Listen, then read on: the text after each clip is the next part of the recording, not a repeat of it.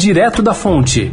Oferecimento Santander. Gente, a inteligência coletiva do Santander. Chame pelo WhatsApp. Chegou o Gente, a inteligência coletiva do Santander, que é a soma dos 40 mil funcionários do banco. Uma inteligência que não fala, mas faz.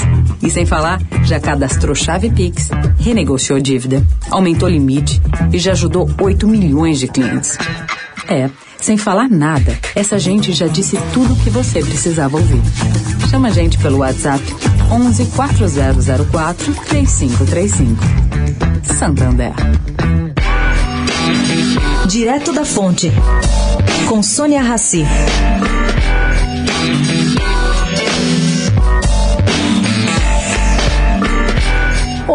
Eu conversei com o Adriano Pires, que é sócio fundador do Centro Brasileiro de Infraestrutura, e ele definiu o futuro do setor elétrico assim.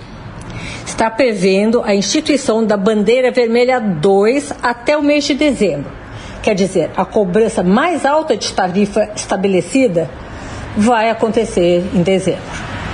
Gente, que o Brasil enfrenta crise energética provocada pela falta de planejamento e de chuvas, ninguém contesta. Mas o fato da ONS ter alertado por meio de ofício um possível déficit energético já em novembro aprofunda a preocupação. Aí a gente se pergunta: esse quadro poderia ter se evitado caso o país tivesse adotado um planejamento preocupado com a segurança energética? A resposta é sim, nove anos atrás.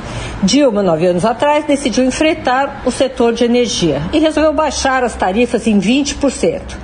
Isso aumentou em muito o consumo e de lá para cá os reservatórios ficaram mais vazios por falta de chuvas.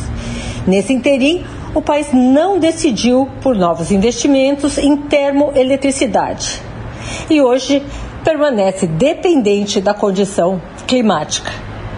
Choveu, choveu. Não choveu, ai ai. Sônia Raci, direto da fonte para a Rádio Eldorado.